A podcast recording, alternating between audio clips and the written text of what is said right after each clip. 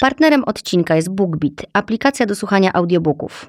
Chyba nie będzie mi trudno Was przekonać, jakie zalety ma słuchanie audiobooków, skoro słuchacie mojego podcastu, czyli formy audio są Wam bliskie.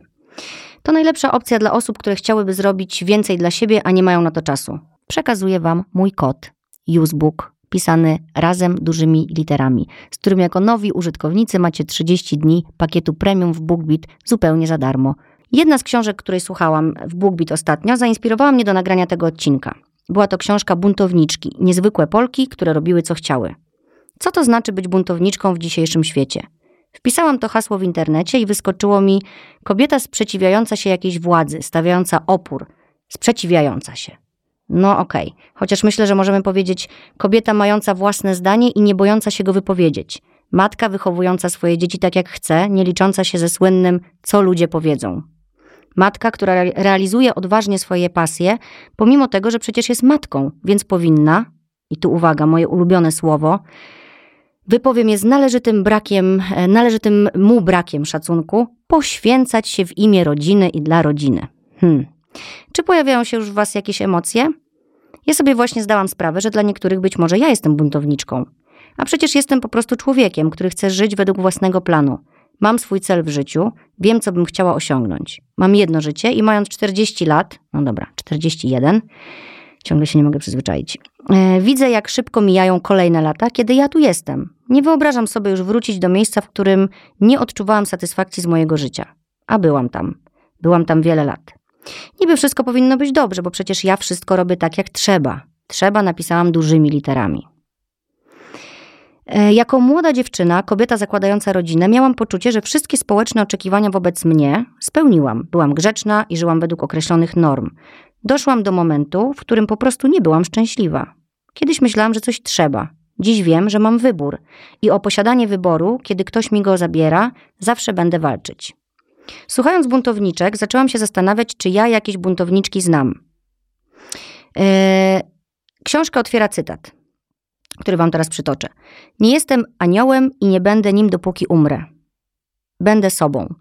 Mawiała angielska poetka i pisarka Charlotte Bronte. To cytat otwierający książkę. Nie musiałam długo czekać. Od razu do głowy przyszła mi Marta Lech-Maciejewska. Znana jako superstyler, przedsiębiorczyni, mama dwójki łobuziaków, założycielka marki Spadiora, kolorowy ptak, który kocha życie.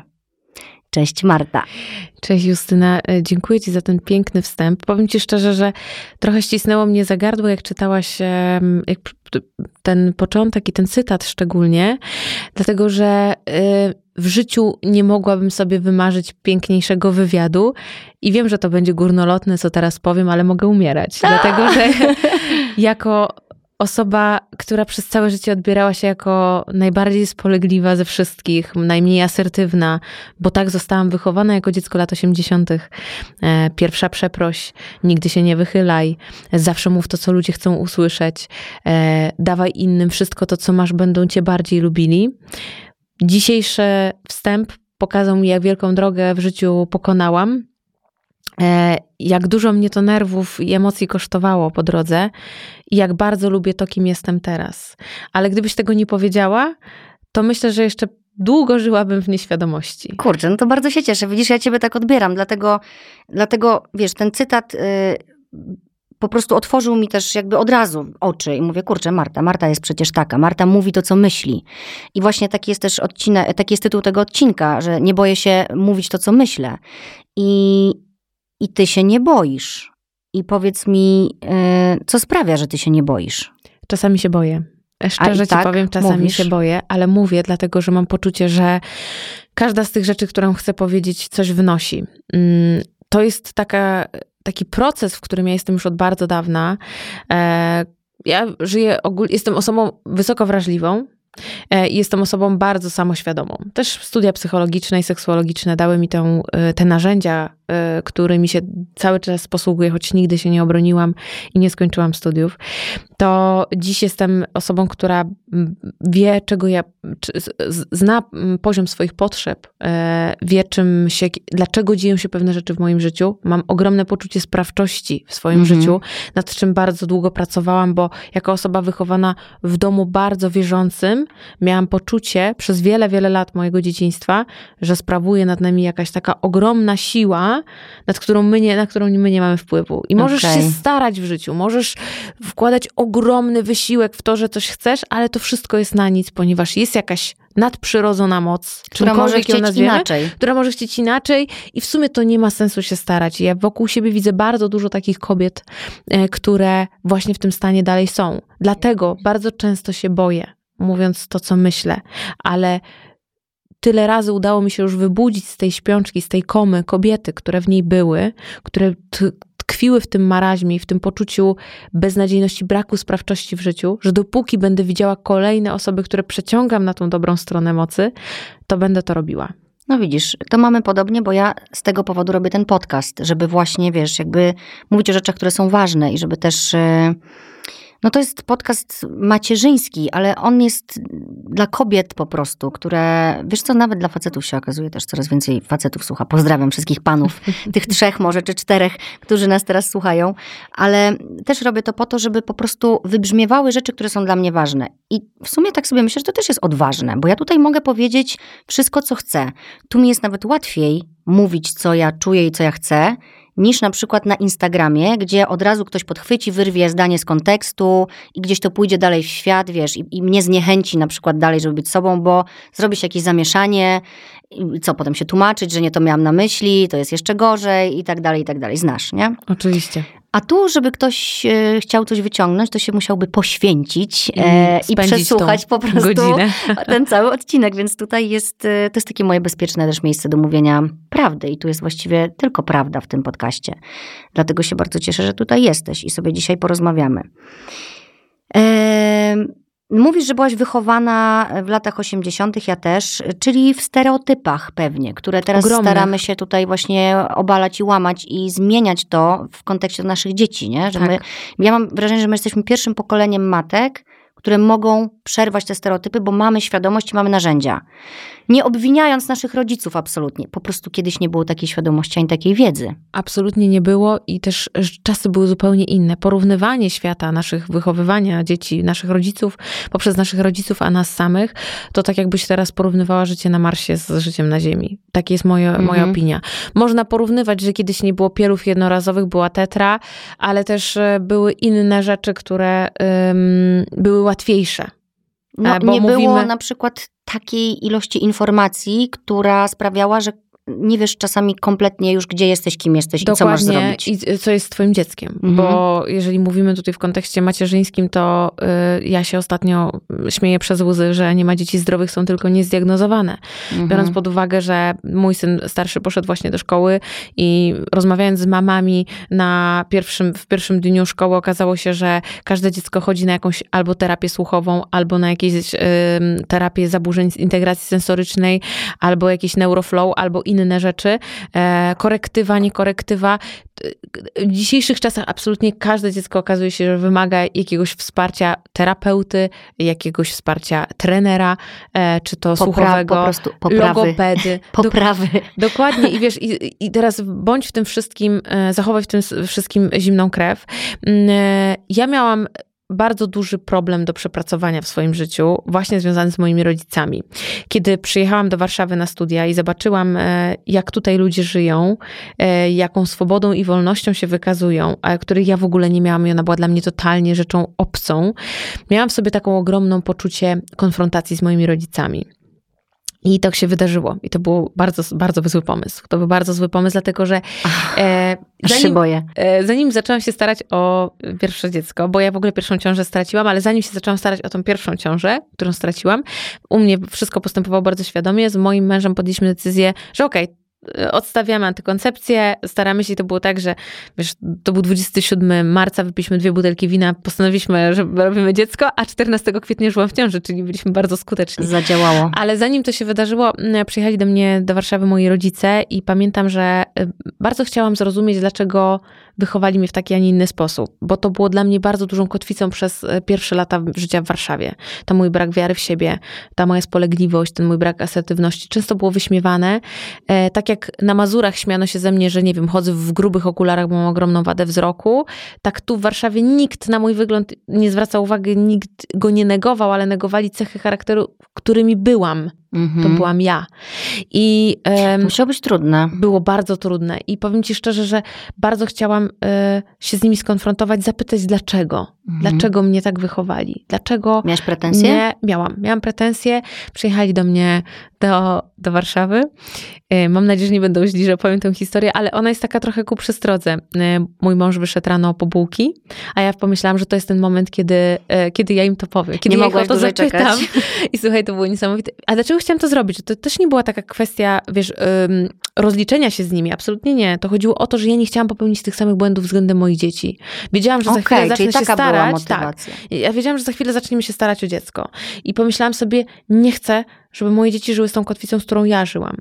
I, no i... Szybko chciałaś to wyjaśnić, jak jeszcze nawet nie byłaś w ciąży. To no, musiała być naprawdę duża potrzeba. Tak, wiesz co, bo chciałam od razu tą ciążę też tak świadomie przejść. Mm -hmm. I pamiętam, że mój mąż wyszedł po bułki, jak wrócił, to mój tata się pakował, a moja mama powiedziała, że szlachając mówiła, że przepraszam, że była taką złą matką całe Boże. życie. Tak mi teraz szkoda, jak no o tym myślę. ci puściło chyba e, Tak, e, ale wiesz, ja na spokojnie z nimi rozmawiałam, tylko zrozumiałam, że oni, chcie, oni nigdy, wszystko co zrobili dla mnie, nigdy nie było zrobione ze złej woli. Nawet oni mi się inaczej, teraz przykro zrobiło, nie, Oni inaczej nie potrafili. Dziś to wiem. Szczególnie jak widzę, jakie masz fajne relacje z rodzicami, bo widzę na Instagramie, wiesz, jak tam jeździsz. Oczywiście to, co ja widzę na Instagramie, to jest no, Instagram. Wiadomo, ale mam bardzo dobre relacje. Ale wygląda na to, że, że, że ale masz to dobre też relacje. myślę, że tamten punkt był takim zwrotnym w naszym życiu. I ja wtedy zrozumiałam, że ja, że muszę odbyć trochę taką terapię pustego krzesła, że ja muszę sobie sama przepracować te rzeczy. Dlatego, że oni też nie, nie umieli inaczej. Oni chcieli dla mnie jak najlepiej. Przeprosiłaś? Przeprosiłam, oczywiście, że przeprosiłam. E, wiesz co, ale też po tym jeszcze odbyliśmy wiele już dużo łagodniejszych rozmów. Ja zrozumiałam ich motywację. Oni nie chcieli dla mnie źle, oni chcieli dla mnie jak najlepiej. Oni wiedzieli, w jakim świecie wyrastamy, oni wiedzieli, że kiedyś wychylając się dostajesz po łapach. Wiedzieli, że ci, którzy się wychylają, mają gorzej. Są spychani e, na koniec kolejki, dostają gorsze prace i tak dalej, i tak dalej. Bo tak było kiedyś w popegierowskich wsiach. Trzeba było być takim jak wszyscy inni, albo dostawałaś po łapach. A co teraz twoja mama ci mówi, jak widzi, co osiągnęłaś, jak żyjesz, jakie masz poglądy? E, wiesz co, nie chcę się wzruszyć teraz, bo za każdym razem, kiedy o tym myślę, to jest dla mnie taka rzecz, która mnie ściska za gardło, ale um, na przykład ja uważam, że moja mama była, na, znaczy jest najlepszą mamą na świecie, ale była, wiesz, w sensie takim, kiedy byłam dzieckiem, mm -hmm. nie? Kiedy nic nie było, to moja mama z jakiejś kloszy po y, y, lampkach szyła mi strój grzyba i z parasolki obciętej i byłam, wygrywałam, wiesz, konkursy na najlepsze przebrania, gdzieś kiedyś się przebrań nie kupowała na bale przebrań. Tak, trzeba było zrobić. Mama mi szyła to wszystko sama, e, z, pracowała w służbie zdrowia z bandaży, szyła mi sukienki takie obciskające dla Barbie, e, z skarpetek przerabiała jakieś w ogóle niesamowite rzeczy, budowała ze mną sklepy, więc była taką mamą, która się mną zajmowała, mhm. co w mhm. naszych czasach, zwróć uwagę, Justyna, nie jest takie oczywiste.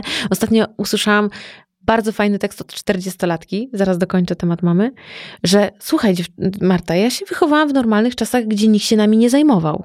I trochę tak było, że my tak. chodziliśmy z kluczem na szyi, to było normalne. Tak. Że dzisiaj, wiesz, siedzisz z Heniem, ja siedzę z Mieciem i z Zyziem, buduję z nimi klocki i tak dalej. Mama siedziała w kuchni, gotowała obiad, a moja mama trafiła zawsze znaleźć na to czas, żeby się ze mną pobawić. Więc powiem ci szczerze, ona była zawsze taką fajną mamą, taką, że koleżanki mi jej zazdrościły w sensie w kontekście właśnie tej atencji, którą miałam.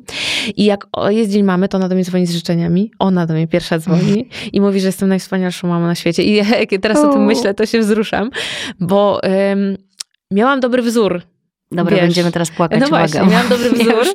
Odczuwam miałam, empatycznie. Miałam, miałam dobry wzór, ale y, rzeczywiście Moja mama wychowana, wiesz, w wielodzietnej rodzinie, na gospodarstwie wiejskim, takim, gdzie nie było tej miłości za bardzo. Moja babcia zawsze mówiła, że miała siódemkę dzieci, pępka dziadka nie widziała, bo to nie była taka bliskość, że wiesz, seks wyglądał tak jak w dzisiejszych mm -hmm. czasach, tylko pewnie było podwijanie spódnicy i modlitwa przed i modlitwa po. No tak. bo tak wyglądała kiedyś rzeczywistość. I moja mama wyrastając w takim domu, e, raptem potrafiła mnie nauczyć takiej miłości, bo to, co wyniosłam z domu, to ta wrażliwość i miłość. E, I pomimo tego, że byłam właśnie spolegliwa i gdzieś miałam potrzebę tego, wiesz, weryfikacji z nimi, tego zderzenia ich z, tym, z tymi moimi emocjami, tego, że oni we mnie nie wierzyli, ja na przykład zrozumiałam, że oni też w siebie nie do końca wierzą. Ja na przykład mhm. teraz całą moją energię poświęcam na to, żeby ich boostować. Że jak tam jeżdżę, mówię, zobacz mamusia, jak ty pięknie wyglądasz, nie? Masz 60 tam 4 y, lata, zobacz jaka z ciebie daga. Bo wiem, że ona nigdy takich rzeczy nie słyszała w dzieciństwie od nikogo. Bo tam nie było nikogo, kto mógłby jej to powiedzieć. Matko. Bo żyła w wielodzietnej rodzinie. I wiesz, to się przekłada. I kiedyś możemy mieć mnóstwo, wiesz, kiedyś usłyszałam, nie wiem, oglądałaś serial Girls? Taki tak. E, rewelacyjny amerykański serial z Dylan Dunham w roli tak. głównej. Kocham ten serial, bo on jest taką przeciwwagą dla seksu w Wielkim Mieście, którym jest Blich, to też są cztery mhm. przyjaciółki, ale już pokazują takie totalnie normalne życie. I ona tam powiedziała takie zdanie, które mnie bardzo ukształtowało w tym późniejszym e, etapie tego poszukiwania siebie. Że między dorosłymi dziećmi a rodzicami nigdy nie będzie zgody. Mhm. Dlatego, że dzieci oczekują, rodzice, odwrotnie, rodzice oczekują podziękowania za to, jak dzieci zostały wychowane, a dzieci oczekują przeprosin za to, jak zostały wychowane. I tak trochę jest. Trochę tak jest. Y, I od razu mi się też przypomniało kolejne zdanie, jak rozmawiałyśmy parę dni temu, przygotowując się trochę do tej rozmowy, pamiętasz, y, znowuż się spotkałyśmy przypadkiem, po prostu nie ma przypadków. Ostatnio się spotykałyśmy cały czas tak. przypadkiem po to, żeby tu dzisiaj nieprzypadkowo usiąść i, i rozmawiać. Powiedziałaś mi to zdanie. Y, kto to powiedział? Tata Maty. Tata Maty, że wychowujemy dzieci do posłuszeństwa, oczekujemy buntu od dorosłych, tak? tak? Dobrze powiedziałam to zdanie? Tak, myślę, że ono tak mniej więcej brzmiało. Na pewno był, to był ten sens. Czy ty to... wychowujesz buntowników? Yy, tak. Y, I wiesz co, ja to robię mimochodem. Ja, jakbyś mnie zapytała o to pół roku temu, to nie potrafiłabym ci na to odpowiedzieć tak do końca, dlatego że ja byłam pełna obaw tego, jak Miecio teraz poszedł do szkoły, mój starszy syn, po roku siedzenia w domu. No bo mhm. była, wiadomo, taka sytuacja, jaka była, były lockdowny. Ja postanowiłam wypisać moje dzieci z przedszkola, żeby nie narażać też moich bliskich na, choroba, na chorowanie. Wzięłam sobie nianię, mhm. która ich prowadziła przez ten e, rok, więc oni trochę, można powiedzieć, zdziczeli, mhm. no bo oni mieli, wiesz, kontakt z rówieśnikami na placu zabaw to jest nic. No wiem, A dzieci potrzebują socjalizacji. siedziały, bo miały szkoły pozamykane, więc no właśnie. wiem też, co, jak to się odbiło na jak nich. To się odbyło, odbyło Ale one wracały do środowiska, które znały, a on poszedł do środowiska, poszedł do którego w ogóle ja, nie wiesz zna. Co, ja tak pamiętam siebie, jak ja byłam wycofana na początku w szkole i w, w przedszkolu, powiedzmy, bo do szkoły poszłam z tymi samymi dziećmi, co, co w szkole, co w do szkoły poszłam z tymi samymi dziećmi, co w szkole, co, co w przedszkolu, bo y, to była jedna wioska. No Natomiast tak. mój Janek na przykład, mój mąż chodził do, nie chodził w ogóle do przedszkola i mówi, że przez pierwsze dwa miesiące w szkole stał pod ścianą z rękami, wiesz, złożonymi za plecami i się wszystkiego bał, bo też wychowywany przez babcię i przez mamę nie miał kontaktu z rówieśnikami i Miecio poszedł do szkoły i okazuje się, że on tam rozdaje karty. I pani wychowawczyni nam mówi na pierwszym spotkaniu, że omawiając każde dziecko, mówi tam Krzysiu to, Basia to, no Miecio, Miecio codziennie rozkręca imprezę w klasie. I ja wiem, wiesz co? Ciekawe, w kogo się wdało. No, ale wiesz co? Właśnie też jestem ciekawa. Ale wiesz co? Z perspektywy osoby, która była wychowana z fokusem na oceny, na bycie grzecznym, trochę mam w sobie taki zgrzyt, Boże, niech on usiądzie w tej ławce i się uczy. A z drugiej strony myślę sobie, które cechy mu się bardziej przydadzą. No Szczególnie, że ja chodziłam do klasy z ludźmi, którzy mieli dużo lepsze wyniki e, w ocenach mhm. ode mnie, a dzisiaj jakby porównuję, znaczy nie, pewnie nie powinnam tego robić, ale widzę, jak potoczyły się ich życie i jak małą, małe poczucie sprawczości mają w swoim życiu. E, co się bardziej przydało? Dokładnie, o to mi chodzi. O to mhm. mi chodzi. Co się bardziej przydaje? Czy to, że ono rozkręca tą imprezę, czy to, że od góry do dołu będzie miał same piątki, ale będzie siedział w ławce cicho i nie będzie potrafił komunikować swoich potrzeb? W dzisiejszych czasach myślę, że jednak to pierwsze. Dla mnie zdecydowanie komunikowanie potrzeb i mówienie o emocjach jest ważniejsze niż y, czwórka z matmy. Moje dzieci z matmy mają przyzwolenie na truje, bo są no, tak dobre z matmy jak ja. Właśnie chciałam powiedzieć, bo są twoimi bo są moimi dziećmi, ale, y, ale po prostu rozmawiamy o tym, nie? I, mhm. i wiemy, które przedmioty są ważniejsze. Ustaliłyśmy to, żeby też nie było, że muszą cisnąć ze wszystkiego, wiesz. Po prostu teraz jak nagle się ustalił plan zajęć i dołożyłam im angielski, bo jednak wydaje mi się, że to jest ważne bardzo. E, ważniejsze niż matematyka tak myślę. Oj, tak. To wiesz, mamy tak ciasno w tym planie i te dni mają tak wypełnione. E, teraz jeszcze jakieś mają strasznie dużo tych przedmiotów, więc e, powiem ci, że to jest, że trochę mi żal ich, nie? I po prostu też chcę jakoś je odciążyć, żeby one miały jakoś to dzieciństwo. No, to jest w ogóle temat na inny podcast. Buntownicy, buntownicy dzieci. No właśnie, bo to, to, to zdanie, że oczekujemy posłuszeństwa e, od dzieci, jak to w ogóle wyważyć, wiesz, ja też się czasami zastanawiam, bo też bym chciała, żeby moje dziewczyny potrafiły mówić o emocjach i tak dalej i je uczę tego, po czym sama dostaję y, po prostu informację zwrotną, jak nagle przychodzą i zaczynają o czymś mówić, ja mówię, Boże, przestańcie ciągle mi o tym. Mamo, przecież mówiłaś, że mamy mówić o swoich emocjach, to teraz nas słuchaj. Więc wiesz, to kij ma dwa końce zawsze, nie? Więc y, czasami już masz ochotę im powiedzieć, macie tak zrobić, bo tak, no ale u nas nie ma, bo tak, tylko trzeba wytłumaczyć, dlaczego, dlaczego? to jest ważne.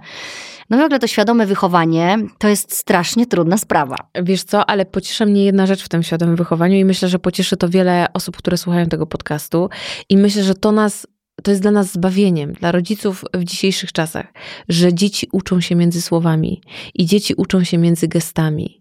I bardzo często ta nasza natura, którą my mamy, czyli to, że ty jesteś buntowniczką, ja jestem buntowniczką, nawet jeżeli Mieciowi mówię, Mieciu, ale weź ty siedź w tej ławce i się nie odzywaj. Po czym on słyszy, że ja mówię, ej, no sorry, nie dam sobie wejść na głowę, rozma kiedy mhm. rozmawiam z kimś przez telefon.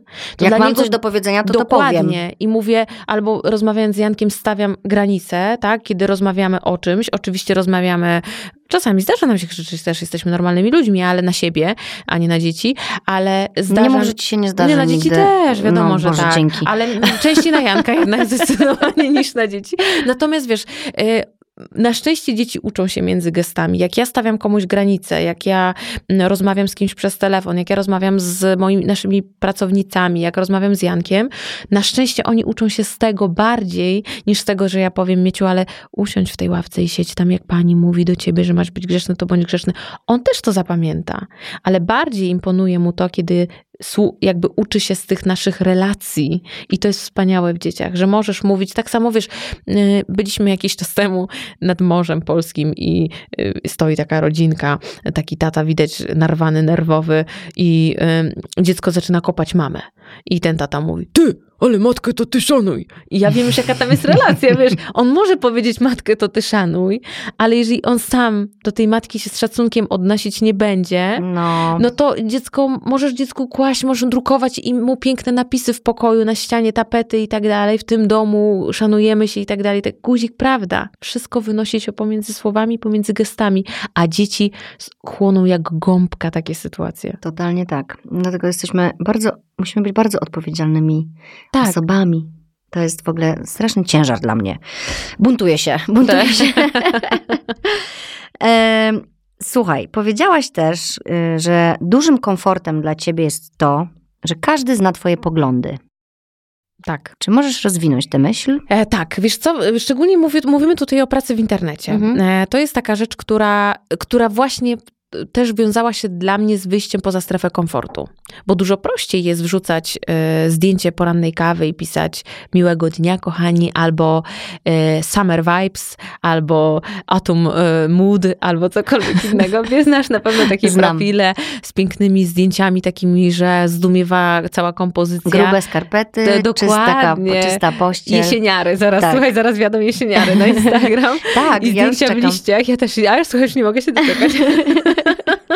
Nie, ale dobra, szanujemy każde profile. Tak, Każdy tak, tak, robi tak. tak, jak chce. E, dokładnie. Możemy się z tego pośmiać. Jesieniary same się z siebie śmieją i tak. nawet ostatnio jedna taka dziewczyna, którą ja obserwuję, którą bardzo lubię sama, która jest posądzana o bycie jesieniarą, napisała już sama nie mogę się doczekać, kiedy będą go wrzucić zdjęcie Odpalić. z hashtagiem jesieniara, więc spokojnie mówimy tutaj z takim drobnym przekąsem.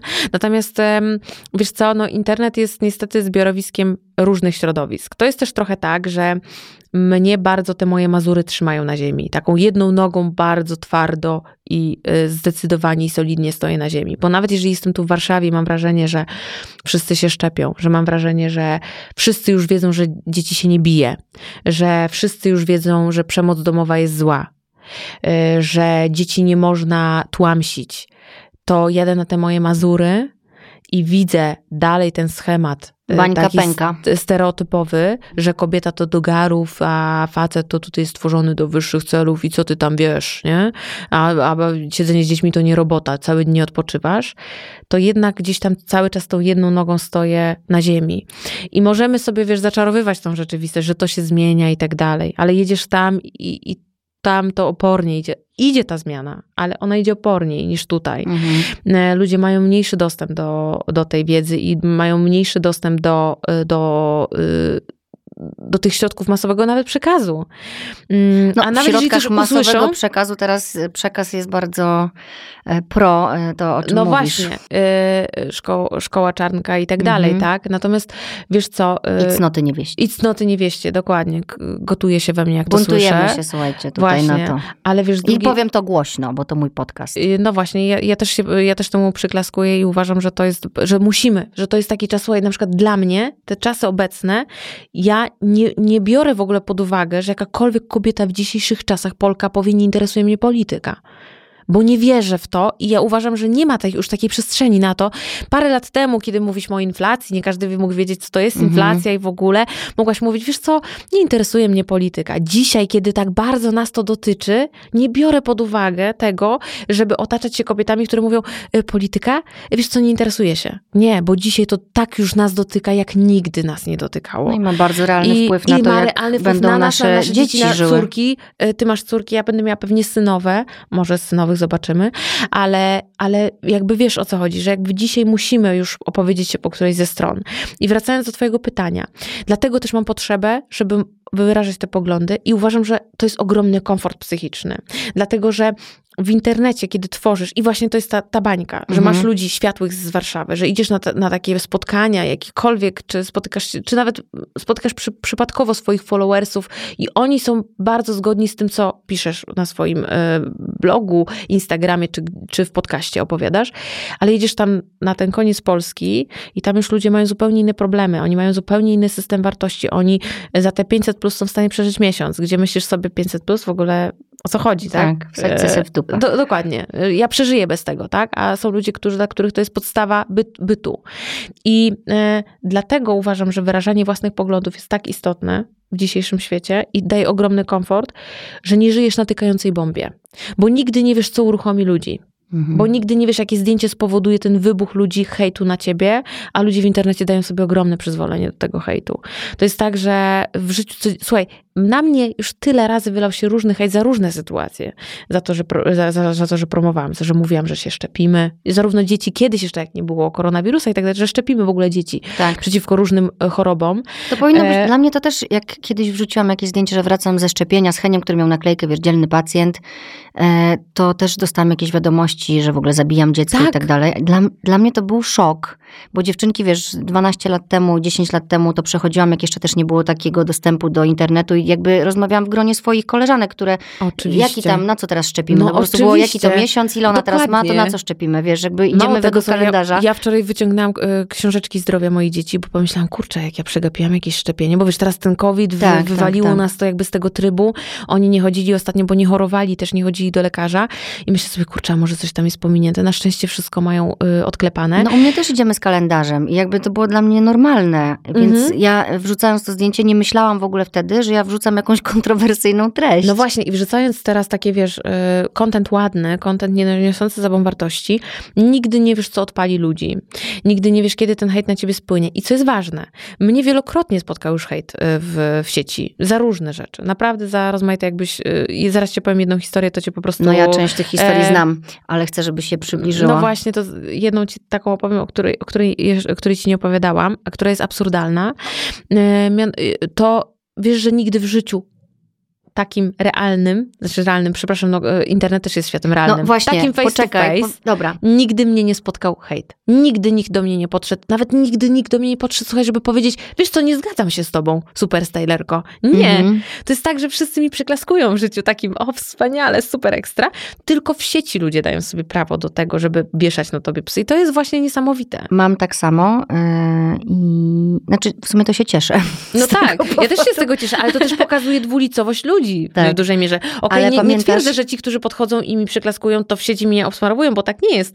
Ale ci, którzy mnie mijają... Mm. Może i być. może tak być, chociaż myślę, że nie zawsze, ale myślę, że wielu osób mnie mija i nie zgadzając się ze mną, nie podejdzie do mnie i nie powie. Nawet w kulturalny, wyważony sposób. Nie. Ja czasami sobie myślę, jak jakieś takie konto, które ma zero wszystkiego i zero zdjęcia, coś do mnie napisze, że to tak naprawdę może być każdy, że to może być jakaś osoba, Tak. którą ja znam. Oczywiście. I w ogóle puszczam to dalej, no bo każdy może być też nikim. Oczywiście, oczywiście, to Więc piękne, nie muszę tym tak. kompletnie przejmować. Natomiast y, y, rozmawialiśmy o takiej też ważnej rzeczy, że ludziom się po... Pamiętasz, że świat wirtualny i ten rzeczywisty... Ludzie to oddzielają. Oddzielają, Oddzielają, ale ta tak, a nie rzeczywistość powinni jest tego. spójna już Spójna. teraz w tej chwili, nie? Dokładnie. My mieliśmy właśnie taką historię, że e, zresztą jak będziecie chcieli do tego dotrzeć, to jest taki bardzo fajny artykuł napisany u nas na blogu na Superstylerze, jak kogoś to zainteresuje, że jedną dziewczynę, która bardzo nas hejtowała w sieci e, i pisała naprawdę niewybredne rzeczy na temat moich dzieci głównie, bo to, to że na mnie, o mnie ktoś napisze, że jestem grubą lochą i tak dalej, to, to jakby zdzierża, ale jeżeli ktoś zaczyna wyzywać moje dzieci, to już jakby taki temat No, tu stawiam granicę, dokładnie. E, I słuchajcie, to była taka historia, że mm, po prostu doprowadziliśmy do zwolnienia tej osoby z pracy. E, No i oczywiście internet się podzielił. No, fakt, że że- przez was Że przez nas taka pracę. biedna dziewczyna straciła pracę, jeszcze to nie była Warszawa, więc pewnie w tej mniejszej miejscowości to jej będzie trudno znaleźć tą pracę i tak dalej. Oczywiście, że była jasność. Myślę, że 80 do 20 było, jak nie Mhm. 90 do 10, ale oczywiście byli tacy krzykacze. Jak? I właśnie pamiętam taki komentarz jednego człowieka, który napisał, że nam się, nie będę używała brzydkiego słowa, popieprzył świat internetowy z tym e, realnym. Więc ja mu odpisałam jedną rzecz. Że zapytałam go, gdzie trzyma pieniądze. No więc odpowiedział, że oczywiście w, na koncie internetowym, no bo dziś, dzisiaj, kochani, już chyba nikt w skarpecie nie trzyma pieniędzy. No więc powiedziałam mu, że jak mu ktoś kiedyś obrobi to konto wirtualne, to niech przyjdzie do mnie, a ja mu powiem, żeby się nie martwił, żeby nie, nie mieszał mu się świat realny z wirtualnym. Niestety, kochani, dzisiaj żyjemy w takim świecie, że nie da się już tego oddzielić. To nie jest tak, że możemy powiedzieć komuś w sieci jedną rzecz, a w realnym ży- życiu pójść normalnie do pracy, bo nie jesteśmy przede wszystkim Nie jesteśmy anonimowi. nie jesteśmy anonimowi. Uważam, że na, na tobie na, i na mnie spotyk, spoczywa ogromna odpowiedzialność, by ludziom dawać to do zrozumienia. E, żeby na przykład zgłaszać na policję groźby karalne, żeby iść do sądu z pomówieniami. Ja wiem, że to jest bardzo często e, takie upor, uporczywe, trudne, Upierdliwe. upierdliwe, strata czasu. Myślisz sobie, a mogłabym z dziećmi posiedzieć, ale z drugiej strony te osoby na to liczą. I słuchajcie, po tamtej sytuacji, kiedy my doprowadziliśmy tą dziewczynę do zwolnienia z pracy, oczywiście były komentarze, że pewnie się tam powiesiła, zabiła i w ogóle, że Boże. pewnie złamaliśmy. Tak, bo wszyscy, a wiesz, jeszcze jestem taka e, empatyczna, więc pomyślałam, Boże, może rzeczywiście, ale tak naprawdę Empatyczna, a jednak dałaś... postawiłam granicę. No, tak. E, I słuchaj, Właśnie i, często to mylimy, nie? Tak, Mm, i- i Empatię słuchaj, z i ona do nas napisała zasadami. po paru dniach i powiedziała, e, słuchajcie, jakby chciałabym sprostować parę rzeczy, em, bo ta pani, m, która ją zwolniła, jak do nas zadzwoniła, powiedzieć, że, że to, to już się stało, bo ta dziewczyna pracowała w miejscu przyjaznym rodzinom z dziećmi, więc jakby siłą rzeczy nie mogłaby pracować dalej w takim miejscu, robiąc to, co robiła w sieci, bo nasz wycinek, to, co ro- zrobiła u nas, to był tylko fragment tego, co robiła. Natomiast e, pani powiedziała, że po prostu ta dziewczyna się popłakała, jak straciła tą pracę. Okazało się, że tam mm, miała też ciężką sytuację finansową. I my to opisaliśmy też, że właśnie ona się... Oczywiście ten artykuł jest tak napisany, że nie da się dotrzeć ani do Kto to miejsca, ani do miasta, ani i tak dalej, anonimowo. I ona napisała tylko taką rzecz, że prosi o sprostowanie, że wcale się nie popłakała, O, to było dla niej najważniejsze jakby w całej tej historii. I że czy chcemy wiedzieć, dlaczego to zrobiła, dlaczego to pisała i tak No. dalej. No więc ja jej nic nie odpisałam. No to chcesz wiedzieć, czy nie, czy nie? No to chcesz wiedzieć, czy nie? ja chcę no, i- wiedzieć. no właśnie, z nudów. Nie. No tak mi Z napisała. nudów była Tak. przykra dla Więc kogoś. y, absolutnie, wiesz, gdyby mnie... Boże, jakie to jest no w straszne. ogóle straszne, No miałkie, straszne, żadne, dokładnie. okropne. I wiesz, o to chodzi, że czasami przekładasz na taką osobę swoje emocje, bo ty byś to przeżyła. Ja też bym to przeżyła, gdyby ktoś mnie tak skompromitował, tylko że ja bym takiej, takiej rzeczy nie zrobiła. Więc bardzo często ci ludzie są po prostu mm, tak już wypaczeni światem, w którym żyją i tym internetem i tym, że można tam zrobić wszystko i że można każdego zhejtować, o każdym źle napisać, że na nich taka akcja nie robi wrażenia tak naprawdę. No widzisz, a ja się już tutaj chciałam ją bronić, że może miała, może musiała odreagować tą pracę w miejscu z No dziećmi. widzisz, okazuje się, że napisała, że, że z nudów to zrobiła. Jezu, Jezu, Jezu. Dobra, poczekaj. Idziemy dalej. O, chciałam z tobą porozmawiać jeszcze o takiej rzeczy, że nie rzeczy, o takim uczuciu, którego u ciebie brakowało na początku. I to też jest akt odwagi, e, żeby o tym mówić, ale myślę, że, że to jest ważne i chciałabym, żeby to wybrzmiało tutaj w tym podcaście, e, ważne dla innych kobiet, które słuchają. Nie poczułaś miłości do swojego dziecka, kiedy przyszło ono na świat. Tak, tak się stało i żyłam z tym piętnem przez rok. Przez rok? Czas. Nie. Walczyłam z tymi emocjami, z tym, co się działo we mnie. Nie Poczekaj, chciałaś tego dziecka. bardzo. Jeszcze straciłam pierwszą ciążę, więc ten miecio to był taki wychciany, wyczekany. Miałam idealną, znaczy dobra, nie idealną. Miałam dobrą sytuację materialną, godną sytuację materialną. Miałam pracę, w której ktoś na mnie czekał. Miałam męża, który mnie kochał, partnera, nieważne czy ślub, czy nie, partnera, który Dobra. był ze mną. E, miałam wsparcie w moich rodzicach. Byłam zdrowa, byłam w kwiecie wieku, e, to nie była ciąża zagrożona. E, tam wszystko trybiło. Tylko na końcu mi zatrybiła głowa. I nie dostajesz czujesz dziecko na, na, na piersi, na ręce i co? nic. Nie czujesz nic. Czujesz strach, czujesz lęk. No dobra, to jest normalne, ale te pierwsze dni, nie? Mhm. Że czujesz strach i lęk, bo, no bo nie wiesz, bo nigdy nie byłaś w takiej sytuacji.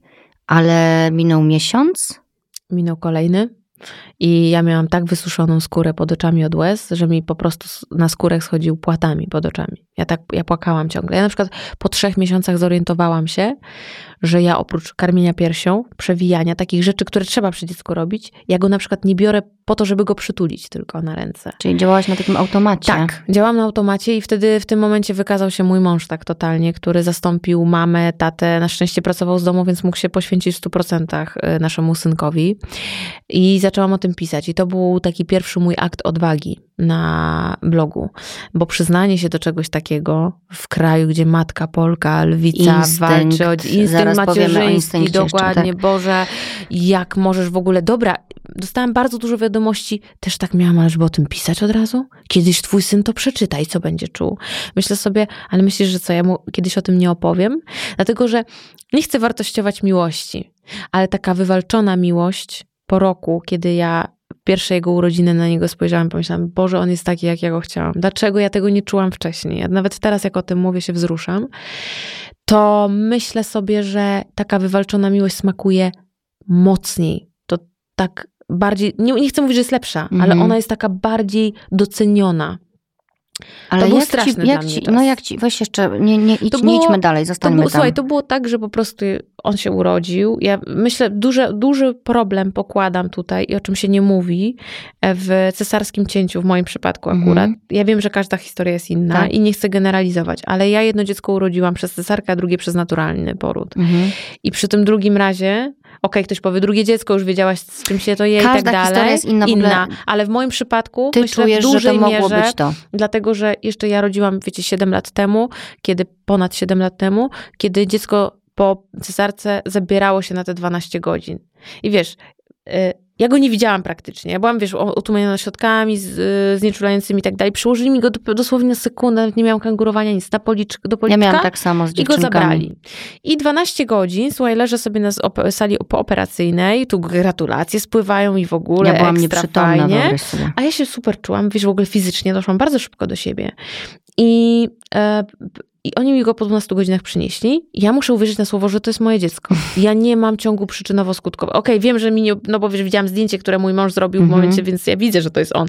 Ale jakby nie czuję tego. Nie mam tej więzi już, w takiej na początek, takiej, takiej bazy tej więzi. Czuję lęk, że zniszczyłam moje perfekcyjne życie. Naprawdę czułam to. Czułam przez dłu- długi czas czułam, że zniszczyłam taki, wiesz, ja byłam taki Ordnung muss sein.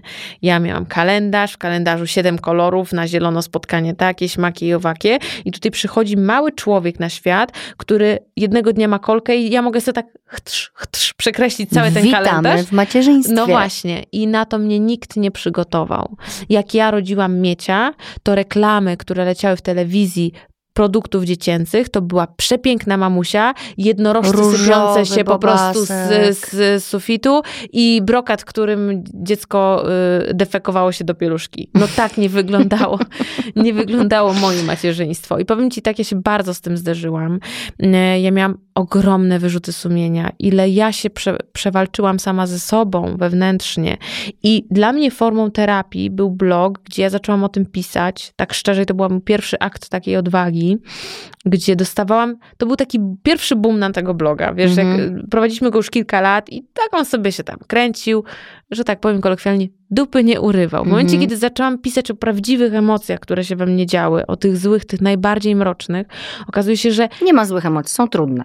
Są trudne, masz rację. I powiem ci szczerze, nikt wtedy o tym tak nie pisał. Dziś mówi się o depresji poporodowej, o baby bluesie, o baby bluesie i tak dalej, ale wtedy nikt o tym nie mówił. No I dobra, no ale kiedy w ogóle ty poczułaś, że coś jest nie, nie tak? Ja to troszkę drążę, Mhm. dlatego że słuchają dziewczyny tego podcastu, które są w ciąży, którym może się to przytrafić, albo już się przytrafiło, bo to nie jest ewenement dziewczyny. No nie jest. To- nie jest. to I się te- zdarza. Tego jest bardzo dużo. Znaczy to jest w ogóle problem na bardzo szeroką skalę, tylko my w naszym, naszej kulturze, szczególnie tej polskiej, gdzie kobieta przypisana jest do dzieci, kobieta musi się tymi dziećmi i musi je kochać, w ogóle musi poświęcać im bez wyrzutów sumienia, poświęcać i bez wyrzutów jakichś takich Kolejne Em, moje ulubione słowo. yy, Poświęcać. Tak, poświęcać znaczy nie się. kolejne, tylko to, Tak. co mówiłam we wstępie Tak, nawet. poświęcamy się bez w ogóle jakiejś takiej goryczy w sobie. Nie możesz odczuwać goryczy. Dzie- Dziecko jest twoją nadrzędną wartością w życiu, a ja w ogóle tego nie czułam. I wiesz co? I musiałam sobie to poukładać po swojemu. I ja właśnie wtedy, to był ten pierwszy moment, kiedy ja poszłam swoją własną drogą. I e, Mhm. to, co mam dzisiaj, to był wtedy ten poród tego dziecka, do którego nie urodziła mi się miłość. Razem z tym dzieckiem nie urodziło się uczucie do niego. Ja musiałam o nie walczyć. Ja musiałam, ja patrzyłam na to dziecko i myślałam sobie, Boże, gdzie jesteś uczuciu ty mój? Boże, to musi być takie, to jest, to jest musi być bardzo straszne. trudne. To jest bardzo, wiesz, a wiesz, jakie to jest piętnujące? To jest tak piętnujące.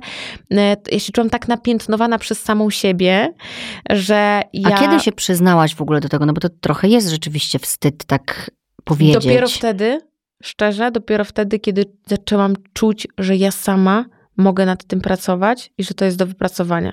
Jak byłam tak totalnie rozwalona na łopatki, płakałam, siedziałam w domu, to nie byłam w stanie sama przed sobą w lustrze powiedzieć, nie kocham tego dziecka, Mhm. nie wiem, co się ze mną stało, nie wiem, jestem najgorszą matką na świecie. Myślałam wtedy o sobie same najgorsze rzeczy, naprawdę myślałam sobie i pamiętam, że właśnie wtedy przyszła z pomocą moja mama, która mówiła, Boże, jak ty się pięknie nim zajmujesz, Boże, jak ty super go karmisz. I ona mnie zaczęła tak boostować, że jakby przynajmniej to, co robię na tym etapie dla niego, Mhm. to jest, to jest i tak już super. Ale ona wiedziała, z czym ty się borykasz? E, na początku bardzo się wstydziłam Mhm. przed nią, bo ona była tą mamą, która była taką idealną mamą i bardzo się przed nią wstydziłam i bardzo w ogóle odsunęłam ją od siebie. W pierwszych tygodniach jej nie pozwoliłam przyjeżdżać do mnie, bo nie chciałam, żeby widziała mnie w tym stanie. Mm. Bo bałam się, że mnie skrytykuje, a nigdy tego nie zrobiła. I dzisiaj na przykład też mam wyrzut sumienia, że wtedy tak o niej pomyślałam, ale totalnie odsunęłam. Chciała przyjechać mi pomóc, powiedziałam, że absolutnie się nie zgadzam. I chciałam, niby to było tak, że ja chciałam po swojemu, a tak Mhm. naprawdę bałam się konfrontacji z tym, że ktoś by mógł zobaczyć Czyli ten brak wstydziłaś miłości. się. Wstydziłam się tego bardzo. I powiem ci tak, e, dziś na przykład mam tak, że nie mam żadnych oczekiwań wobec moich dzieci. W sensie nie chcę, nie mam wizji, jak one miałyby wyglądać. One są dla mnie idealne. Mm. I tak jak sobie myślę, czasami czytam różne komentarze, że tu dziecko powinno, no jeszcze tylko to musi poprawić, no jeszcze tylko to, albo y, co dostałeś, jaką cenę, a jaką y, tam Zdzisiu czy y, Grzesiu dostał? W ogóle nie mam czegoś takiego. Przez to, że o tą miłość musiałam walczyć tak długo i że musiałam tak w sobie ją urodzić jeszcze raz. Mhm. Musiałam to dziecko jeszcze raz w sobie urodzić. Z tymi moimi oczekiwaniami wobec wobec mnie samej, nie dziecka, mnie, mnie jako matki. Mhm. Bo ja nie zdałam egzaminu jako matka. Dziecko się urodziło zdrowe, było piękne, różowiutkie, yy, po prostu wiesz, 10 punktów w skali Apgar, wszystko perfekcyjne, tylko ja się nie urodziłam jako matka. Ja się urodziłam dopiero po paru miesiącach i to w ciężkich bólach. I mm, ta miłość we mnie wzrastała. I dzisiaj nie mam w ogóle żadnych oczekiwań wo- wo- wobec moich dzieci. W sensie takim, wiesz, no będę pewnie miała jakieś oczekiwania w przyszłości, tak? Na zasadzie... mm, Lekarzem ma e, być. no, no nie, nie, właśnie nie mówię o takich, tylko żeby był dobrym człowiekiem, żeby był szczęśliwy. Takie oczekiwania wobec własnych. Żeby zawsze Pięknie. dążył do tego, żeby był szczęśliwy. Nieważne, czy będzie ogrodnikiem, kurczę, lekarzem, czy kimkolwiek, ale dla mnie oni są perfekcyjni. I naprawdę mówię to bez krzty jakiegokolwiek e, takiego f- fałszu. I Naprawdę. flirtu. Tak. Dla mnie oni są po prostu idealni i też wiesz co, właśnie to chyba chodzi o to, że tą miłość, ja musiałam tak bardzo sobie wychodzić, ja musiałam sobie ją wypracować i dlatego też tak głośno o tym mówiłam. Słuchaj, Justyna, ilość wiadomości, jakie wtedy dostałam, takich wiadomości potajemnych, takich wiadomości z zakładanych fałszywych kont mailowych, żeby nie, nie dało się dotrzeć do tych osób, bo tak się wstydziło braku miłości do własnych dzieci. To nie były złe wiadomości Mhm. do mnie, tylko to były wiadomości, gdzie te kobiety przed samymi sobą nie, nie były w stanie przyznać się, coś jest we mnie nie tak, że jeszcze nie jestem gotowa na miłość do tego dziecka. Bo ta miłość przychodzi, tylko musisz sobie dać też przestrzeń na tą miłość. Ten lęk wyzbyć, jakby wyrzucić go z siebie, poukładać tą rzeczywistość na nowo, ale myślę, że dzisiaj jest już dużo prościej, bo dużo więcej mówi się o tym, że życie się zmienia. Słuchaj, jak, jak ja No rodziłam Mirka, właśnie, bo, bo to teraz... nie było kobiet, które pokazywały brzuch na przykład po trzy dni, cztery dni po porodzie. Ja myślałam, że A to kobieta też rodzi... szokuje, nie? To No. te, wciąż, znaczy wciąż to szokuje, ludzie nie Dla lubią mnie- tych zdjęć. Dla mnie to było, słuchaj, y, jak ja zobaczyłam, jak ja wyglądam po porodzie, naprawdę, ja wtedy śledziłam na bieżąco i media społecznościowe, i w ogóle mass media i tak dalej. Ja byłam przekonana, że ten brzuch to ci tak spada i że go nie ma. Ja wstaję następnego dnia rano, a ja mam brzuch jak w szóstym miesiącu i to taka galareta. I to już nie taki kształtny, tylko I taki myślę szlaczek. sobie, Boże, dlaczego ja tak wyglądam? Słuchaj, jeszcze opowiem ci, żeby trochę zejść z tych emocji, taką historię, jak właśnie już wpadłam w ten, w ten cały, y, jak wpadłam już w ten cały mm, szloch, ten żal, ten strach. Pamiętam taką sytuację, że e, bałam się zobaczyć bliznę po cesarce, bo ja nigdy nic nie miałam szytego i wiesz, Mhm. taka jeszcze pancia ze mnie wychodziła momentami. O Jezu, ja nie, nie chcę zobaczyć i w ogóle. I pamiętam, że po, poszliśmy, z, od, odnieśliśmy mm, Miecia na oddział noworodkowy, żeby ktoś się nim, nim na chwilę zajął, żeby mój mąż pomógł mi się pierwszy, pierwszy raz umyć, bo No. to było wiesz, po, po operacji, ledwo chodziłam i tak dalej. I pamiętam, że zamknęliśmy się w łazience, on, była taka, wiesz, szpital państwowy, Mhm, też to zimna przeżywałam tylko z łazienka. położną. E, I odkręcił mi e, wodę, żeby nagrzać w pomieszczeniu. Ta woda tak naparowało w tej łazience. Ja wtedy w ogóle zrobiłam najgorszą rzecz na świecie, bo ja sobie zaczęłam wkręcać, że skoro nie kocham tego dziecka, to muszę być najlepszą matką, więc chciałam koniecznie karmić piersią. Mhm. I podłączałam selektator na 7 godzin praktycznie non stop do cycku. Wiesz, co mi się, wiesz, co mój organizm No dostał wiem. sygnał? Urodziły się siedmioraczki, produkuj mleko. nawał jakiś Więc ja potworny. dostałam taki nawał i takie zapalenie piersi, że moje cycki wyglądały jakby worek zaszyć y, masę klocków Lego. Były takie kanciaste i takie Ale fioletowe. Bolało strasznie. I pamiętam, że weszliśmy do tej łazienki, on naparował w tej łazience. Ja się rozebrałam do naga, usiadłam na toalecie i zaczęłam płakać. Zaczęłam płakać tak głośno w głos, zaczęłam płakać, że, że nie jest tak, jak ja sobie to wyobrażam. Dlaczego nikt mi o tym nie powiedział? I pamiętam, że tak się zgarbiłam i tak nacisnęłam na te cycki. I one tak zaczęły kapać, zaczęło z nich i mówię do mojego męża płacząc, mówię, patrz kochanie, one też płaczą. Był Teraz taki- się z tego śmiejemy. to był taki szczyt szczytów. Już wtedy pomyślałam, wszystko się spieprzyło. Wszystko, No, koniec co mogło świata. się spieprzyć. Koniec- to był, koniec mój, w ko- to był dla mnie tak, ko- pierwszy tak. koniec świata. No, ale powiem ci, że teraz się śmiejemy, ale mm, dziewczyny, no jak tego słuchacie, no to po prostu to, to jest powiedziane po to, żebyście wiedziały, że przychodzą tak, taki tajfun po prostu emocji. No, każdy może mieć inaczej, ale to jest wszystko totalnie normalne, nie? I to wszystko mija, to jest najważniejsze, Tak. żeby sobie I tego mi mówić, nikt że to jest nie etap powiedział. i to minie i po prostu trzeba to włączyć tryb przetrwania i po prostu to przetrwać, no bo... Tak, y, tego mi nikt nie powiedział i w ogóle kiedyś napisałam taki artykuł, choć zdradzę ci sekret udanego macierzyństwa. Mm. I sekret udanego macierzyństwa brzmi spokojnie to wszystko Tak. minie. Każde ząbkowanie minie, każda kolka minie, e, każde pierwsze przeziębienie minie, pierwszy szpital z dzieckiem, bo myślę, że w dzisiejszych czasach to chyba każdy Karmienie z nas... e, piersią Karmienie minie, piersią i minie... bo niektóre miną dziewczyny na przykład tego nie znoszą, nie? zapalenie piersi czy nawał, wszystko to mija. Mi tego nikt nie powiedział i ja w tamtym momencie zbyt serio traktowałam moment, w którym się znalazłam. No jeżeli miałaś ten swój kalendarz Pani Perfekt sześcioma kolorami No tak. i nagle jak, pod czym to wpisać w ogóle, No nie? właśnie, Nie, jakby jak to skategoryzować? Jak, jakby, The end. No, naprawdę, tylko przekreślić wszystko i, i wyrzucić, spalić ten kalendarz, żeby No. tylko na niego nie patrzeć. Ale też sobie tak, wiesz, jak opowiadasz, to sobie tak wyobraziłam tą łazienkę tam w tym szpitalu i to, wiesz, ty z tym mężem tam, że to też jest, y, to są takie też piękne chwile, takie niepowtarzalne, które rodzą taką więź między dwojgiem Tak. ludzi, bo jesteście w tym razem, nie? I, I że właśnie, no, po prostu stanęłaś taka, jaka byłaś, Tak. a właściwie siadłeś na tym kiblu. tak, Taka, jaka tak. byłaś wtedy, nie? I to jest to wasze dziecko.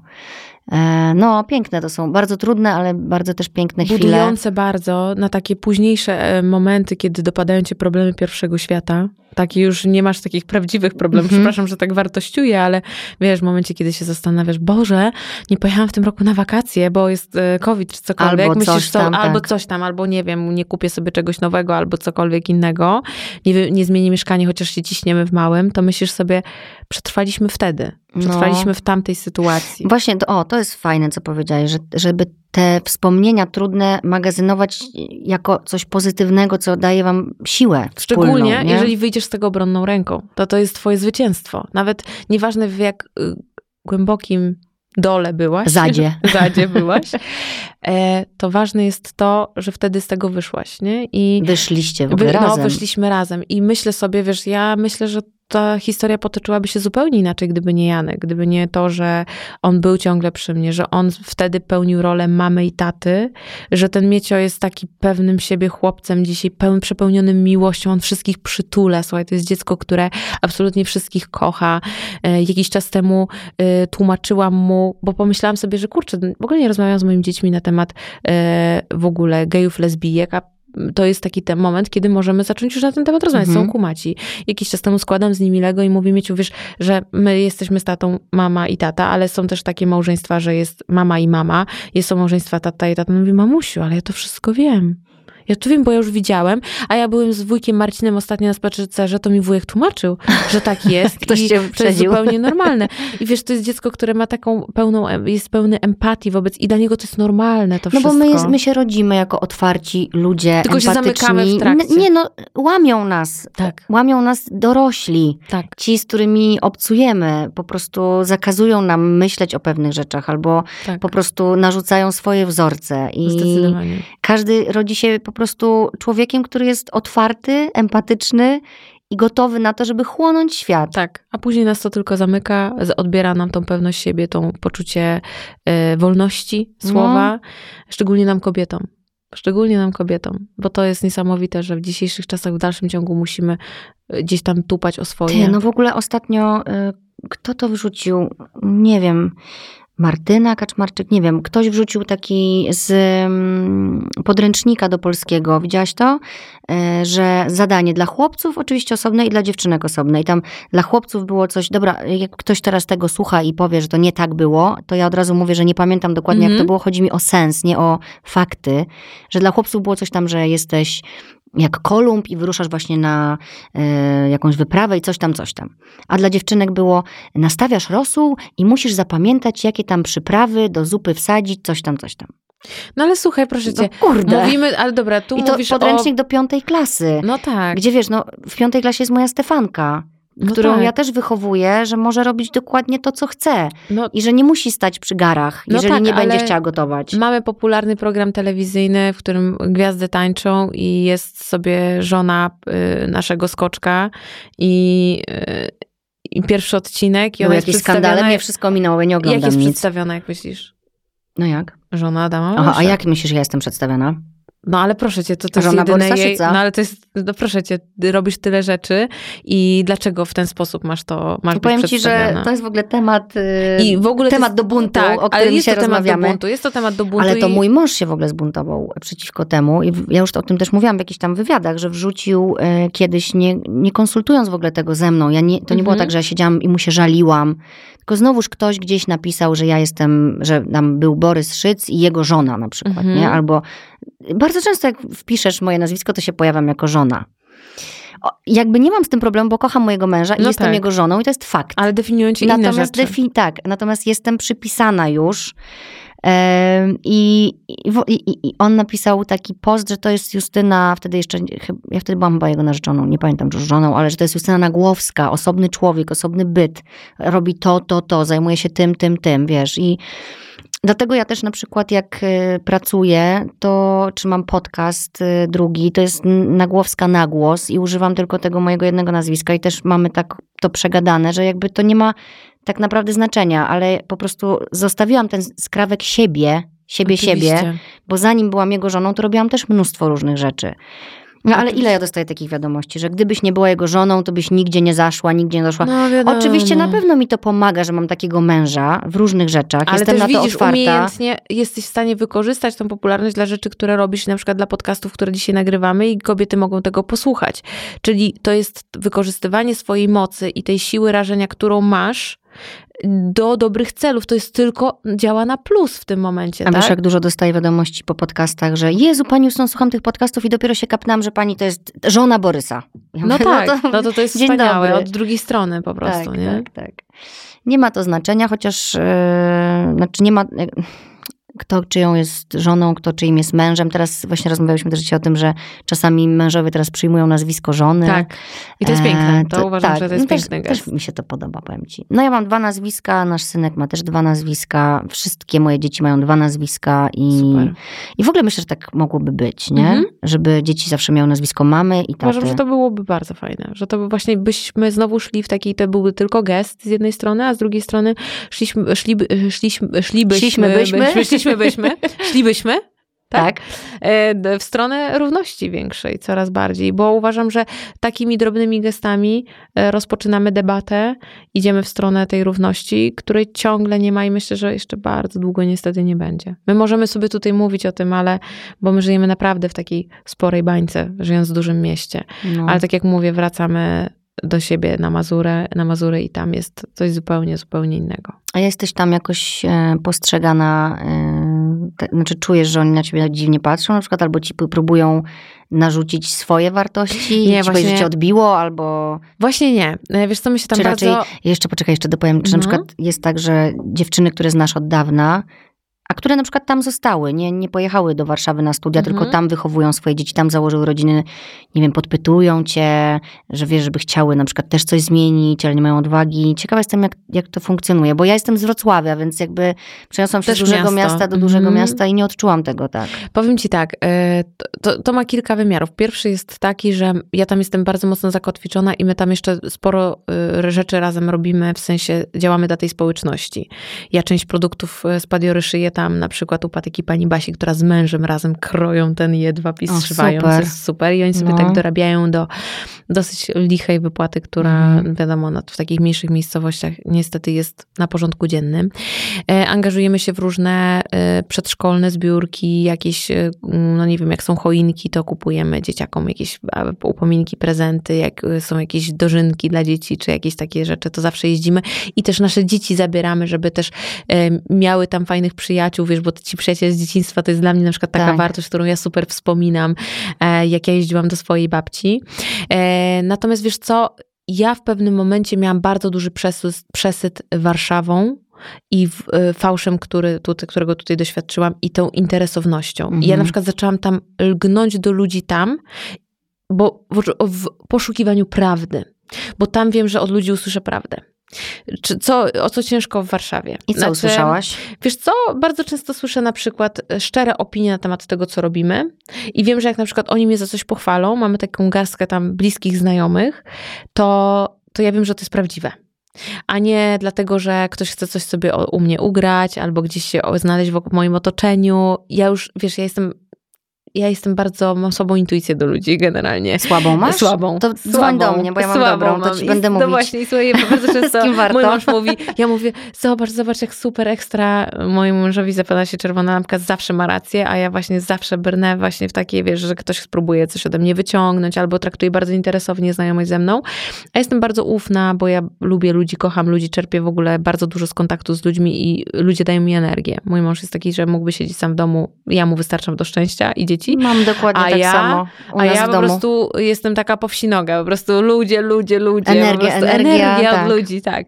No i wiesz, ja tam zaczęłam jeździć w poszukiwaniu tej prawdy, tego, tak śmieję, że to są takie charaktery przesmagane tymi mrozami y, mazurskimi, więc to są ludzie prawdomówni, to są ludzie prawdziwi. Oczywiście pewnie też tam się znajdzie ktoś, y, nie chcę generalizować, ale mam wrażenie, że tam ludzie mniej robią rzeczy na pokaz i ja w pewnym momencie bardzo tego łaknęłam. Bardzo tego potrzebowałam. Potrzebowałam takiego spokoju i takich prawdziwych ludzi, którzy mnie będą lubić za to, że jestem Martą. No dobra, ale Marta pojechała tam i dostałaś jakiś taki feedback bez sensu, że jesteś taka szczera w tym internecie, bo cię spotyka za to na przykład dużo przykrych słów, albo po co to robisz, albo że, że wchodziłaś w jakieś takie dyskusje. Wiesz co, tak, po pierwsze powiem y, to zupełnie szczerze, szczerze i może to niektórych zdziwi, a może nie. W ogóle nie mam znajomości sprzed y, bloga y, tam już, bo to się wszystko rozmyło. Gdzie oni są, e, ci ludzie? Ci ludzie nie, tych ludzi nie ma. Tych ludzi nie ma, oni się rozmyli i to nie chodzi o to, że ja się zmieniłam, tylko ci ludzie po prostu nie do końca rozumieją to, co ja robię. Jak my zaczynaliśmy robić bloga, to się wszyscy pukali w głowie i się śmiali. Ja wtedy pracowałam A, sobie w korporacji. Był, był, I sobie był tak, że ja pracowałam w korporacji na dosyć wysokim stanowisku, byłam taką, e, taką typową biurwą. W garsonce e, do pracy, e, prezentacje w PowerPoincie, jeździłam po całej Polsce, wiesz, tu prezentacja z tym klikaczem do, do slajdów, e, wspaniale, a tutaj zaczęłam się bawić jakiegoś niepoważnego bloga, jakieś w ogóle strojenie się, w ogóle o co chodzi? Cykanie się w ogóle zdjęć. ja pierdzielę, co za próżna w ogóle zabawa. E, I wtedy jeszcze, wiesz, blogi nie były, nie święciły aż takich triumfów, jak jest teraz, e, to nie było w ogóle żadnym źródłem też zarobku, tak, tak, nie było żaden, nie było żadnym źródłem, źródłem, źródłem zarobkowania, więc było tak, po co ci to w ogóle? Po co ty się w ogóle wygłupiasz w tym internecie? Bo to było wygłupiasz się w mhm. internecie. E, I wtedy e, pamiętam, że spotkaliśmy się właśnie z jednym znajomym, który powiedział po trzech tygodniach prowadzenia bloga i co, zarabiacie już na tym blogasku? Blogasku. E, a po czym, słuchaj, po, e, pierwsze pieniądze zarobiliśmy po czterech latach dopiero trzech i pół. I teraz już nikt o to nie pyta. Pewnie widać, nie? Jakby czym się zajmujemy, co robimy. I już teraz nie ma takich pytań, ale też nie ma tych ludzi. Dlatego ja naprawdę jestem e, ogromną zwolenniczką teorii, że jednak przyjaciół poznaje się w sukcesie. Nie, e, dokładnie, nie w biedzie. Bo jak ja straciłam sobie pierwszą ciążę, to do mnie ustawiały się kolejki Naprawdę to było straszne. Właśnie tamtych poprzednich znajomych, żeby posłuchać, jak to było. Jak mnie łyżeczkowali, czy to bolało, czy nie bolało, yy, czy wiem, jaka była płeć i tak dalej, i tak dalej. Po prostu czułam się jak miś na, na gubałówce. Każdy chciał mieć ze mną zdjęcie, każdy chciał mnie o, wtedy matko. odwiedzić. A w momencie, kiedy, wiesz, zaczęliśmy odnosić Ale sukcesy... czułaś, że to, że to było wsparcie? E, bardziej ciekawość, ciekawość. ludzka bardziej ciekawość ludzka, bardziej takie, no, no, no, a jak, a, a, a długo leżałaś, a jak to było? I wiesz, to też świadczy o tym, jakimi ludźmi się wtedy otaczaliśmy, ale wtedy jeszcze byłam tym no, takim też... osobą mało asertywną i taką, że to ja nadskakiwałam ludziom. To, no, ale to też ja wiesz, zabiegałam o tę cały czas to jest też temat tabu, nie? Więc jeżeli ty się zdecydowałaś o tym powiedzieć, tak. no to dałaś też szansę, że tak. ktoś się mógł dowiedzieć I, i w końcu, brałam, nie? brałam na, jakby to, na to brałam poprawkę, natomiast nie zmienia to faktu, że, że, że wtedy właśnie tych ludzi było dużo, po czym zaczęliśmy odnosić jakieś pojedyncze małe sukcesy, sukcesiki, piliśmy się do góry i już tych ludzi z pytaniami nie było. I dzisiaj na przykład ludzie, którymi się otaczamy, to są ludzie, którzy nas poznali w tym stanie rzeczy, którym jesteśmy. W różnych, mhm. Na różnych etapach tego, co robimy. Czyli na samym początku, w trakcie, ale nikt już nie deprecjonuje tego, co robimy. Na zasadzie, no dobra, pracowała w korpie, miała dobrą, dobre hajsy, e, kurczę, chodziła, wiesz, do pracy, była e, tam e, szanowana na stanowisku, tam account, country manager i w ogóle Miała za pracę, nie? Y, za, Polski, za Polskę całą odpowiadała w wielkiej firmie, a tutaj się zaczęła bawić w bloga. Nie. Ci ludzie, których teraz mamy wokół siebie, to są ludzie, którzy znają mnie taką, jaką jestem. I y, to są ludzie, którzy są totalnie z różnych światów. E, to nie są ludzie z internetu. Mało tego, śmiem twierdzić, że, że tutaj ciężko stworzyć um, w ogóle takie przyjaźnie i w ogóle powiem ci szczerze, trochę mnie to bawi, jak ludzie próbują się ze sobą zaprzyjaźniać i tworzyć takie, wiesz, kliki influencerskie, bo to tak jakby był e, narodowy zlot piekarzy i każdy by się dzielił przepisem na swój chleb. Trochę dla mnie to jest trochę coś takiego. No, trochę jesteśmy dla siebie konkurencją. No nie mówię, że wszyscy, tak, mm -hmm. dookoła, no ale mówię tu o blogerach na przykład, nie? I dla mnie to jest trochę nienaturalne, że ci ludzie mają taką potrzebę y, y, asymilowania się, kumplowania i przyjaźnienia. Mm, e, zresztą tak w gruncie rzeczy znam tylko kilka takich znajomości, które wyszły na dobra, a niektóre, a większości się to gdzieś tam czkawką odbiło. Więc ja mam ludzi z różnych środowisk teraz wokół siebie, ale to są ludzie, którzy mnie poznali jako Martę Superstylerkę i y, ludzi już to nie dziwi, ludzi to nie, nie smaczy, ludzi to nie, depre- znaczy nie jest to takie deprecjonujące i to jest normalne. Ale tamci ludzie, którzy byli wcześniej, nie byli w stanie jakby tego dźwignąć. dźwignąć, nie wiem, jakkolwiek to nazwać. No w ogóle ludzie są y, na, pojawiają się na naszej drodze też często na jakiś etap po prostu mhm. i też ważne jest to, żeby potrafić, żeby dwie strony potrafiły puszczać niektóre tak. znajomości, nie? My sobie czasami żywimy tak latami urazę o coś tam, tak. Ale ja wierzę, że to się wszystko dzieje po coś, no i po prostu się spotykamy i drogi się rozchodzą, tak samo jak niektóre małżeństwa się rozpadają, nie, no nie wiem, przyjaciółki się już nie przyjaźnią, no po prostu jeden się rozwija bardziej, drugi stoi w miejscu, albo na odwrót, albo rozwijamy się w innych kierunkach i po prostu warto się puścić. Ja miałam na swojej drodze... Warto się puścić, warto w ogóle się, dobra tak. puenta tego podcastu. Dokładnie. Miałam Dziewczyny. Na, miałam, propon- tak, rekomendujemy. E, słuchajcie, ja miałam właśnie tak, ja na przykład takie znajomości, o których mówisz, e, nazwałam w swoim życiu tak bardzo fajnie ludzie drogowskazy. To są ludzie, którzy bardzo dużo w moim życiu zmienili, ale ja ich minęłam po drodze, bo na tamtym etapie oni byli dla mnie kluczowi, oni byli dla mnie ważni. Mam kilka takich bardzo bliskich koleżanek, które na tamtym etapie były moimi przyjaciółkami. Dziś nie jest tak, że jesteśmy pokłócone, tylko jakby nasze życia się tak rozbiegły, że lubimy się spotkać na wino, ale wiesz, ja na przykład mam bardzo wyśrubowaną definicję przyjaźni. I ja tak nie szastam, o przyjaciółka, jedna numer, numer jeden, numer dwa, numer dziesięć, ja numer piętnaście. To Kiedyś takie, miałam, no właśnie. o Jezus, ile ja miałam przyjaciółek. Ja miałam to samo, ale właśnie dzisiaj traktuję tych ludzi jako ludzi drogowskazy. To są ludzie, którzy mi bardzo dużo dali. Oni mi na przykład nauczyli, nie wiem, jedna przyjaciółka nauczyła mi asertywności, bo jak ją poznałam, była taką właśnie asertywną osobą. Pomyślałam sobie, Boże, jak ja bym kiedyś chciała być tak asertywna. I ja będąc przy niej wyrosłam w tej asertywności, ale w pewnym momencie ona na przykład zdecydowała się na życie ze swoim partnerem bez dzieci, totalnie jest taką, wiesz, podróżniczką, globtroterką i tak dalej. No i na przykład jak ona do nas przychodzi, ona nie przypada za dziećmi, no to jakby te nasze cele się rozminęły, dalej no się tak. lubimy, ale to już jest jakby, ja ją minęłam w tym momencie, poszłam w inną stronę i mam bardzo takich pięć powiedzmy osób miałam w swoim życiu, takich, drogows- takich, takich ludzi drogowskazów, którzy bardzo dużo mi dali, ale w pewnym momencie te drogi musiały się rozejść, bez żalu jakby ani z jednej, ani z drugiej strony, ale bardzo dużo sobie nawzajem daliśmy. No, jak się spotkacie, to możecie sobie to powspominać Dokładnie. I, i zapytać, co słychać, nie? Co dalej, co u ciebie. Słuchaj, kończymy powoli. Mhm. E, mam takie ostatnie tutaj jeszcze mm, zdanie do ciebie. Gdybyś mogła powiedzieć sobie coś, kiedy byłaś młodą dziewczyną z Mazur, to co by to było? To, że to jest bardzo, bardzo ładne pytanie e, i w sumie to zawsze chyba chciałam na nie odpowiedzieć. To, że kroczenie własną drogą nie jest y, niczym złym i to, że jesteś inna, nie znaczy, że jesteś gorsza. A ja całe życie byłam inna. Ja byłam zbyt wrażliwa w przedszkolu, za niska w podstawówce, zbyt empatyczna w liceum e, i zawsze odstawałam od rówieśników, zawsze, całe życie i zawsze uważałam, że to jest moja największa wada. A dziś myślę sobie, że jestem w tym miejscu, w którym jestem, że mam to, co mam, właśnie przez to, że ja zawsze byłam inna. I być, sobą. I być może, gdyby moja mama, tak jak ja dzisiaj z moimi dziećmi chodzę na różne diagnozy, bo wszystkie mamy chodzą, pewnie by mi coś wtedy wykryli i powiedzieli, że mam coś jakiś tam do przerobienia w tamtym momencie, ale byłam sobą i kosztowało mnie to w bardzo wielu sytuacjach, bardzo wiele nerwów, bardzo wiele łez. Y, nawet to walka o tą miłość do własnego dziecka była dla mnie moją własną historią, inną niż wszystkie inne. E, ale dziś na przykład jestem z tego dumna i potrafię z tego czerpać. Kiedyś myślałam, że to jest moje największe przekleństwo. Dziś myślę, że jest moim największym błogosławieństwem. I chciałabym powiedzieć tamtej Marcie, tej okularnicy, która miała, wiesz, okulary jak denka od musztardy, że you go girl, idź do przodu, to jest twoja droga. I w ogóle się nie oglądaj na innych, bo to jest twoje życie i oni za ciebie tego nie przeżyją. Dasz radę. Dokładnie tak. My już dziś kończymy naszą rozmowę, a Was zachęcam do wypróbowania audiobooków.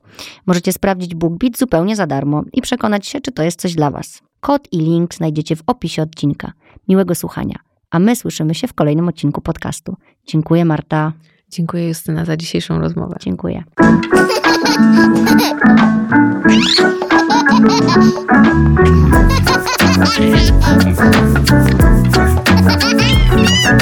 you.